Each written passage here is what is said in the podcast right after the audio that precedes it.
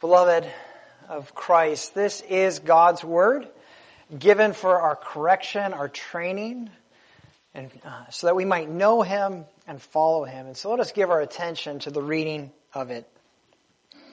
Being asked by the Pharisees when the kingdom of God would come, he answered them, the kingdom of God is not coming in ways that can be observed. Nor will they say, look, here it is, or there, for behold, the kingdom of God is in the midst of you. And he said to the disciples, the days are coming when you will desire to see one of the days of the Son of Man, and you will not see it. And they will say to you, look there, or look here. Do not go out and, or follow them. For as the lightning flashes and the light up and lights up the sky from one side to the other, so will the Son of Man be in his day. But first he must suffer many things and be rejected by this generation. Just as it was in the days of Noah, so will it be in the days of the Son of Man. They will be eating and drinking and marrying and being given in marriage until the day when Noah entered the ark and the flood came and destroyed them all. Likewise, just as it was in the days of Lot, they were eating and drinking, buying and selling, planting and building. But on the day when Lot went out from Sodom, fire and sulfur rained from heaven and destroyed them all. So it will be on the day when the Son of Man is revealed. On that day, let the one who is on the housetop with his goods in the house not come down and take them away. And likewise, let the one who is in the field not turn back. Remember Lot's wife. Whoever seeks to preserve his life will lose it, but whoever loses his life will keep it. I tell you, in that day there will be two in one bed. One will be taken and the other left. There will be two women grinding together. One will be taken and the other left. And they said to him, Where, Lord? And he said to them, Where the corpse is, there the vultures will gather. So ends uh, the reading of our God's Word. Let us ask His blessing on our time in it this morning. Almighty God, everyone claims to want to know you, but the truth is we fear knowing you, for you are too marvelous, too wonderful, and too powerful for us. For to know you is to know that you can't be controlled. And yet without you there is no hope, there is no life, and there is no salvation. And so we crave knowing you. We're made to know you, to love you, to rest in you. And to do these things, we need to know you better. So we beg, we plead that you would calm our fears, that you would give us ears to hear, that you would help us to know you and to submit to you. All this we ask through your Son and by your Spirit. Be among us, we ask. Amen. You may be seated.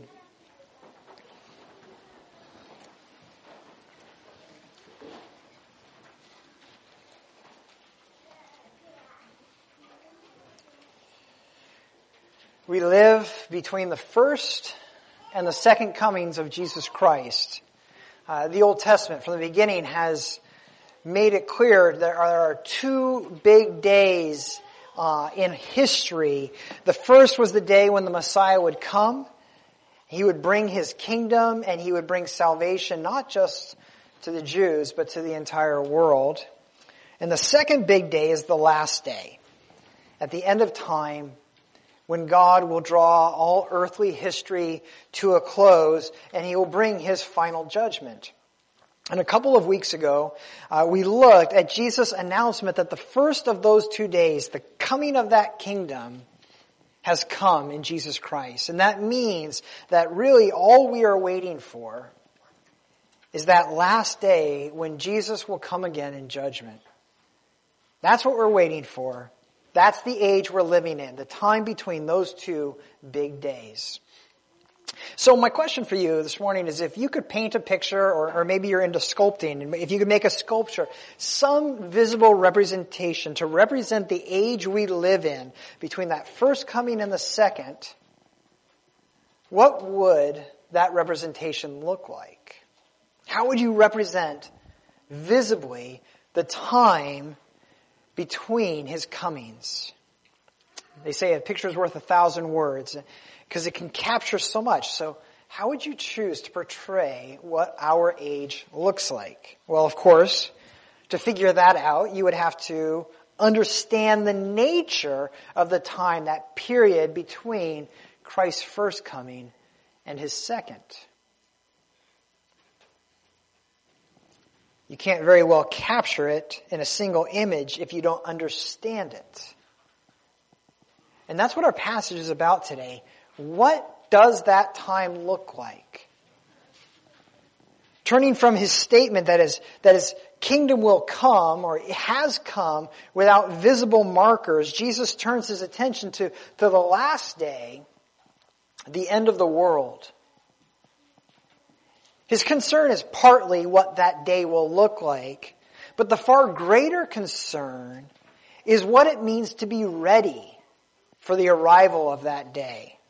And so that's where our focus will be uh, this morning as we look at this passage. We'll see that the day will come with unmistakable clarity, but it will come without warning.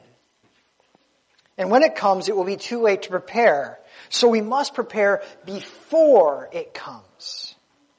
But how? That's the great question, right? And so what we're going to see is that preparing for the end of the world means neither trying to escape nor ignoring its coming, but living every day in light of its certainty. That's how we prepare. We neither try to escape it nor ignore it, but we live every day in light of its certainty. That's really what we're going to see in our passage. Now, last time, uh, we were in Luke a couple weeks ago. We did look at verses 20 and 21 and we saw Jesus address the Pharisees who questioned him about when the kingdom would come, when it would be inaugurated, when it would start. They had assumptions about the nature of that kingdom and therefore what it would look like. They thought that the kingdom of God was a, a, a, political, cultural force. And so they thought it would come with, with visible power and influence.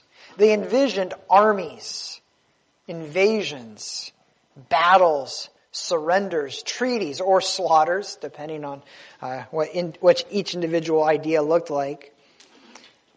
If they had drawn a picture of their idea, it probably would have been an epic mural across a wall. Kings commanding armies and battle and defeat. And, and on one side, the look of terror in the eyes, and, and on the other side, the sweet joy of victory on the faces of the prevailing army.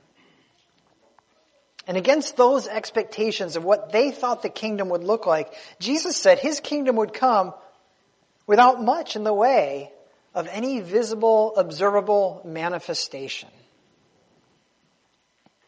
Because God's kingdom is not interested in, in earthly power, earthly politics, or nations. And so it won't be obvious. It, no one will say, there it is. I see it. Instead, it will be seen in, in the healing of the afflicted and the salvation of sinners. It will be obvious to those who know what to look for but they will be few and far between. They will praise their God with gratitude. They will experience the power of God's kingdom in their salvation, and they will appreciate it. But everyone who's looking for something else will completely miss it, even though it sits right in front of them.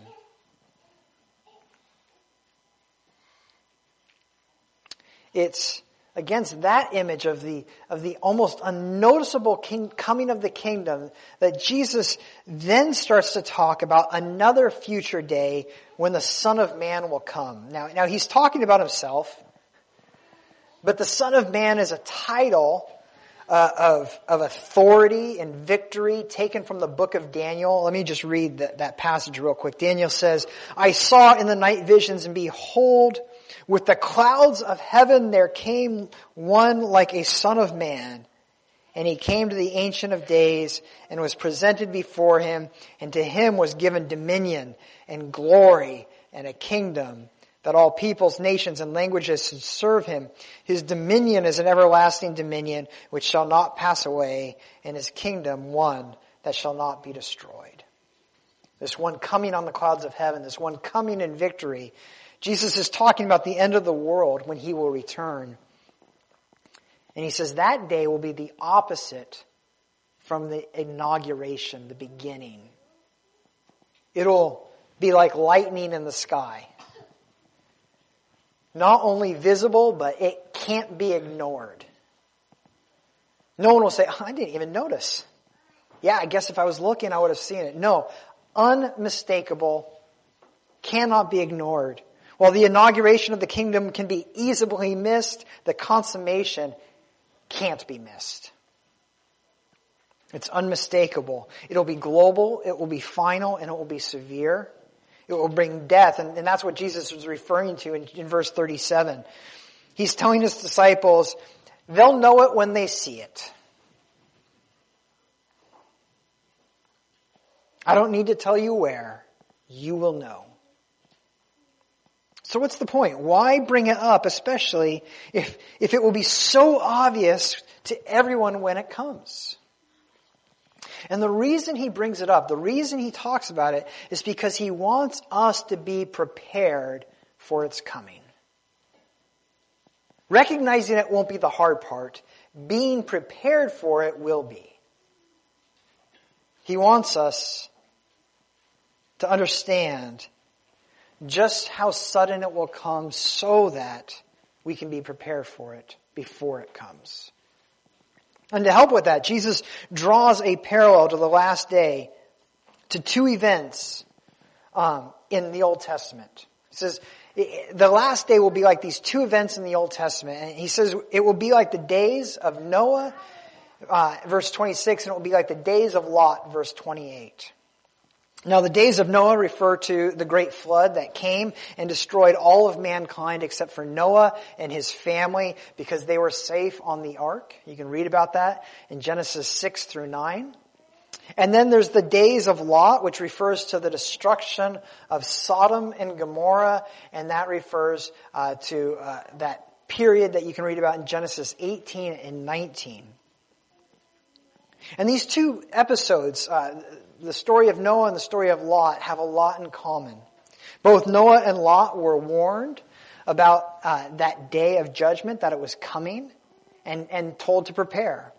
Both, uh, I'm sorry, but both, but around um, both of them were those who were either ignorant or unconcerned, and they continued to go on, life, on with life uh, as if nothing would ever change.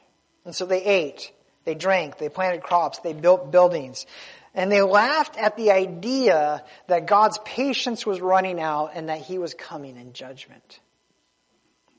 And so they gave themselves over to their sinful desires. The days of Noah were described as the people being completely given over to their evil thoughts and desires. Sodom and Gomorrah have become uh, synonymous with, with sexual perversion and indulgence.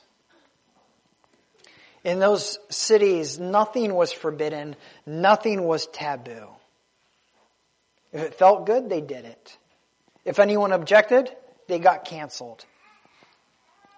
The virtuous were shunned, the perverse were exalted, and they went on thinking that nothing would ever change, that God would never come, that moral debts would, would never be called due. And then one day, it started raining. And it didn't stop for 40 days.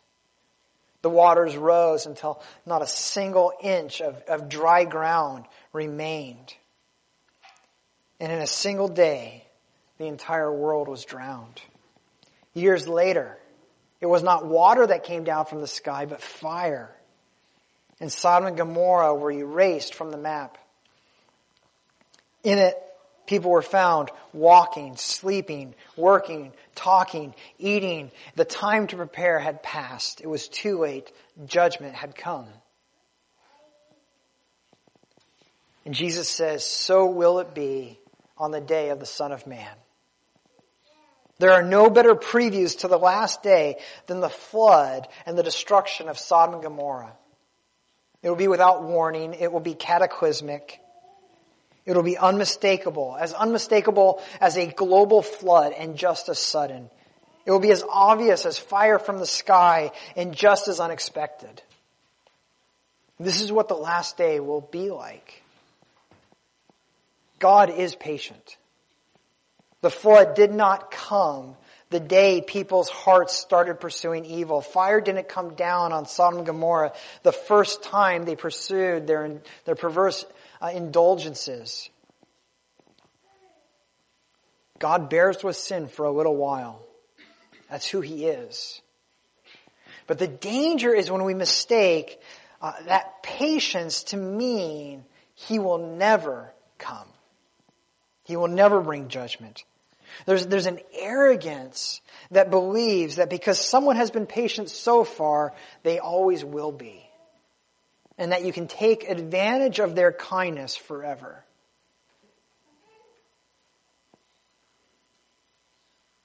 The flood and Sodom and Gomorrah are meant to remind us that that is not the case. More than this, they're meant to remind us that not everyone died. In both of those episodes, there are those who escaped the judgment. Those who were not prepared, those who refused to turn to God, those who refused to repent, they were carried away in death. But Noah and his family, they remained after the flood. Lot and his two daughters survived the judgment of Sodom and Gomorrah. But there's a danger there. Noah and his family, Lot and his daughters. There's a danger to start thinking, well, as long as I'm in the right family, I'll be okay. And so Jesus warns in verse 34, husbands and wives will be torn apart when the day of judgment comes. It's not enough to surround yourself with a good community, a wonderful community. Neighbors will be divided, verse 35. You can't depend upon those around you thinking that God will show preference to you because you're a part of the right family or community or church or country. You must be ready. You must prepare. But how? How do you prepare for the last day? Well, Jesus gives us two mistakes to avoid and some instructions on what to do. In verse 22, he says that his disciples will start to long for the last day. And this is because of what he says in verse 25. Why would you long for the last day? Well, first, speaking about himself, he says that before the last day comes, he must suffer and be rejected. In other words, before the glory comes, the cross comes. And the Bible will go on to make clear that that's not just true for Jesus, it's true for all who belong to Him. Romans 8, we heard it in our call to worship this morning, says, we will be glorified with Him if we suffer with Him. We must suffer many things and be rejected as Jesus was. And really, it could be no other way because if this world is like Sodom and Gomorrah, if it's like the generation of Noah, then following Jesus will make your life harder, not easier.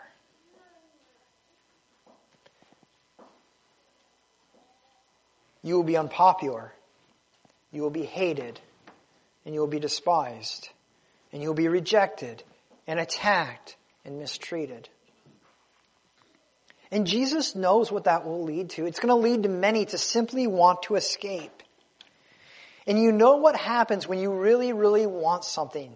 You start to see it where it isn't. And if you look for the end so passionately, you will be willing to see it where it isn't. And that will lead you to be duped by false teachers.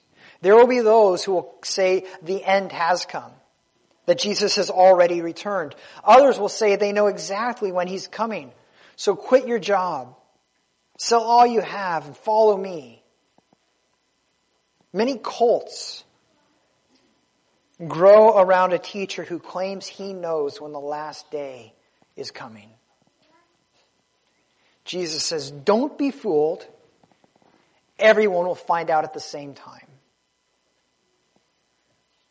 So the first mistake to avoid in preparing for the last day is to avoid wanting to escape so badly that you're willing to see it where it isn't. And the other mistake is just to ignore the end and treat this world as if it was eternal or all that there is. When you fully invest yourself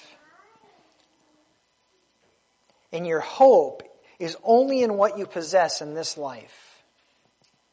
When you think this life is all there is, you will give yourself, you'll give your life to whatever it is you value the most. That might be uh, money, it might be power, it could be fun and leisure, it could be relationships, or it could be pleasure. And anything that, that appears to threaten that which you hold above all else will be seen as the enemy. But here's the worst part. Whatever it is that you value, that you find your identity in, that you find your hope in, you will try to hold on to it at all costs. Uh, a question my kids have asked is, if our house was on fire, what would you run back in to save? You get it, right? What is so important to you that you're willing to risk your life for it? Jesus is asking, what is worth risking your eternity for? Because everything else is fleeting and everything else compare, uh, pales in comparison to eternity. Look at verse 31. On that day, let the one who is on the housetop with his goods in the house not come down to take them away, and likewise with the one in the field not turn back. He's saying there is nothing worth trying to hold on to when that day comes. The image is of a person on the last day when the sky is lit up with the return of Jesus and there's no mistaking what's next and that person wants to run in and grab their valuables. But we all know the old expression, you can't take it with you. And yet people try over and over. And the question is, why do they try? And the answer is because when that's all you have, all you value, you will do the irrational in an attempt to hold on to it. It's like Lot's wife fleeing Sodom and Gomorrah, fire raining down from heaven. And she looks back in longing for what's burning. Because Sodom to her was her home and she preferred it to God's rescue. In seeking hold on to the life she knew, she lost everything.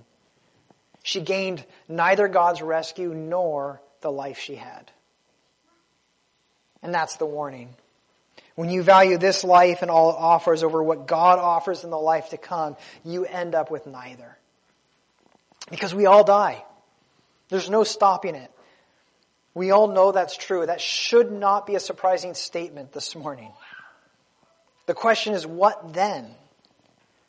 Whoever places all their hope in this life ends up with nothing on the last day. But those who hear God's offer for rescue, those who recognize that the end is coming and that there is a way to escape it, they will be saved. For Noah, it meant getting into the ark. For Lot, it meant leaving the city and following his rescuers.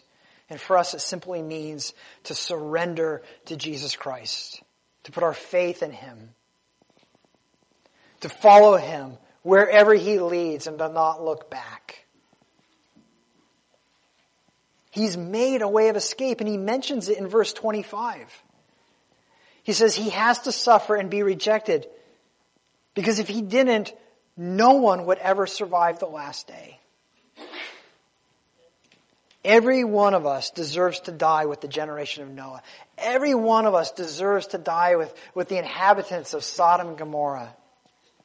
The only hope for salvation is for someone to come and stand in our place and suffer the flood so that we don't have to, suffer the fires of heaven so that we don't have to. And that's what Jesus did on the cross. That's the way of escape to trust the one who would suffer the judgment for us. For those who trust in Jesus then, the, the judgment of the last day has already been poured out and there is no judgment remaining. And so they will survive the last day because they belong to Jesus. They'll be as safe as Noah and his family in the ark. They'll be as safe as Lot and his daughters following the angels out of Sodom. They won't run to grab their stuff. They'll recognize their Savior come on the clouds and they will run to Him. Fully prepared for that day, they'll greet it like an old friend and say, I've been expecting you. But it will come in God's time and not ours. We can neither hasten it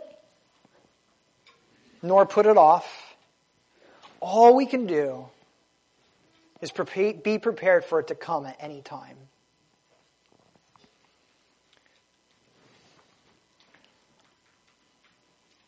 To the young people,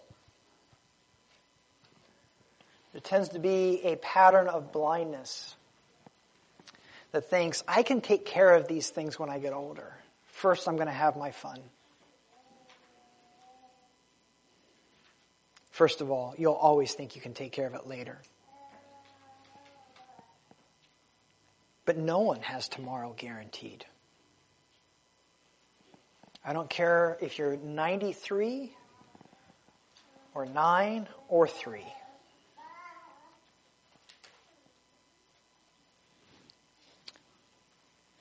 You must live every day prepared for the last, and then you need not fear it. This is the world between Christ's first coming and his second. Between the kingdom being unnoticeably inaugurated and unmistakably consummated. And so I return to the question I started with. If you could paint a picture or make a sculpture or, or some visible representation of, of this age that we live in between the first and the second comings of Jesus Christ, what would you do? What would it look like?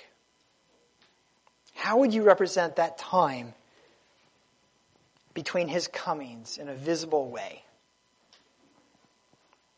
Because they say a picture is worth a thousand words, it can capture so much.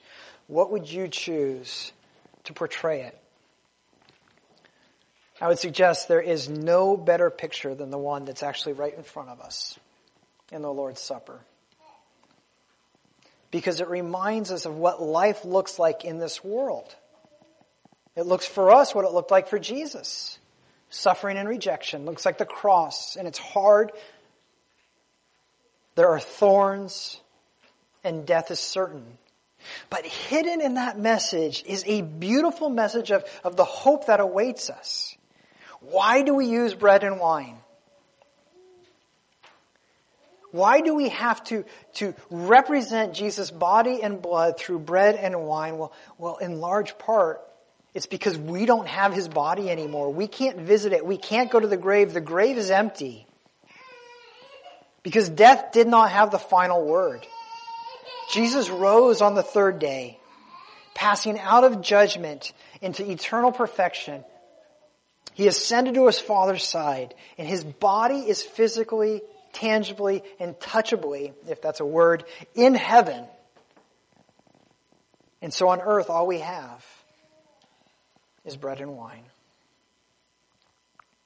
And so the Lord's Supper is a perpetual reminder that those who turn to Him for salvation, that for them, death will not have the last word for them either. not for those who belong to Jesus. In other words, the Lord's Supper is a beautiful reminder to us that the end is coming, but those who are prepared for it need not fear. And so I'd like to ask the elders to come forward that we might receive this uh, this morning. And please join me in prayer. Lord, we long to be prepared, to be ready at any time. But that means setting our hearts fully on you, desiring you above all else. For all who desire you gain everything, and those who desire anything else lose all. And so we ask that you teach us what it means to desire you above all earthly wealth, above all earthly comforts, above all earthly pleasures, to be fully satisfied in you. Even so we pray. Come quickly. Lord Jesus. Amen.